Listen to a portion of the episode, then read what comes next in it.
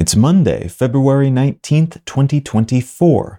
Let's talk about the news. From Axios, recession reality hits major economies. Both Japan and the United Kingdom met the technical requirements for recession in 2023, according to new data, and there are concerns that several European nations could be next. Growth has been meager in most wealthy countries this past year, and this is partly the result of larger economic forces, partly a hangover from pandemic era expenses, and partly the result of tumult, economic and military, elsewhere. The US has proven to be almost bizarrely resilient in the face of this compared to its peer economies, though there's trepidation about that too, as China's economy continues to falter and the interconnected nature of all these countries risks pulling those that are doing pretty well into a slowdown or recession at some point in the near future.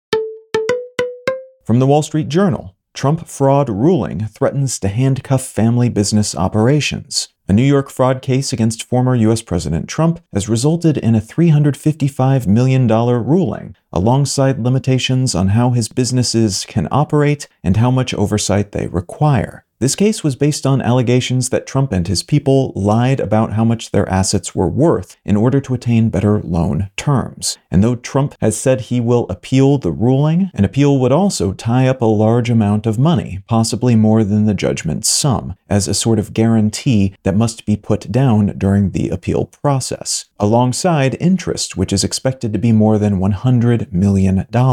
So while not the absolute worst punishment that could have been applied, this is likely to place a significant monetary burden on Trump's businesses and could make it more difficult for him to get loans and do business in New York in the future.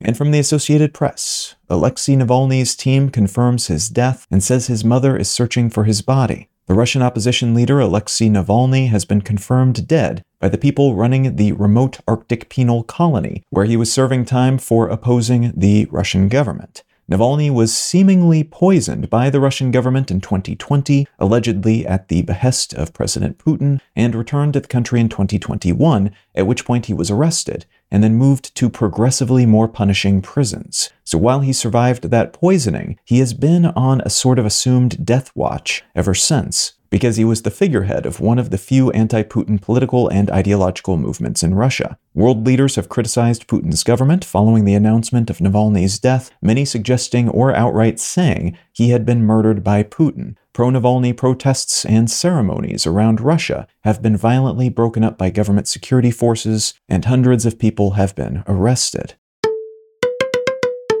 If you're finding some value in one sentence news, consider leaving a quick review wherever you get your podcasts and or sharing the show with a friend. You can find out more about this show or subscribe to the email version at onesentencenews.com. And you can support this and other related projects, like the Let's Know Things and Brain Lenses podcasts, at understandary.com.